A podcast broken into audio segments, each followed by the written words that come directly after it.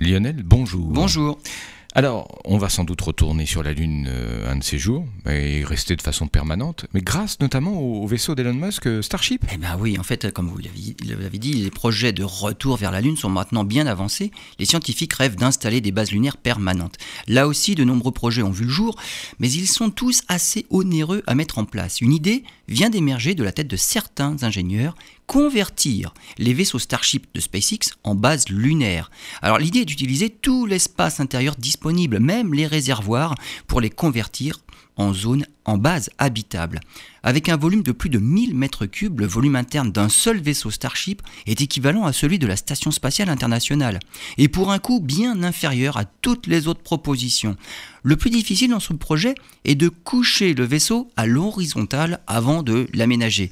L'idée n'est pas si novatrice qu'on pourrait le croire, puisqu'en fait la Station spatiale Skylab avait été construite de la même manière, à partir des réservoirs de lanceurs, comme ceux utilisés pour faire décoller la navette spatiale. Après avoir couché le vaisseau, la suite des opérations consiste à l'enterrer sous des tonnes de poussière lunaire pour le protéger notamment des radiations, spatiales. Hmm. Le site est déjà trouvé, le pôle sud, près du cratère Shackleton, là où l'ensoleillement est très important et avec un accès au fond du cratère qui lui est perpétuellement dans l'ombre et donc doit pouvoir y trouver de la glace d'eau.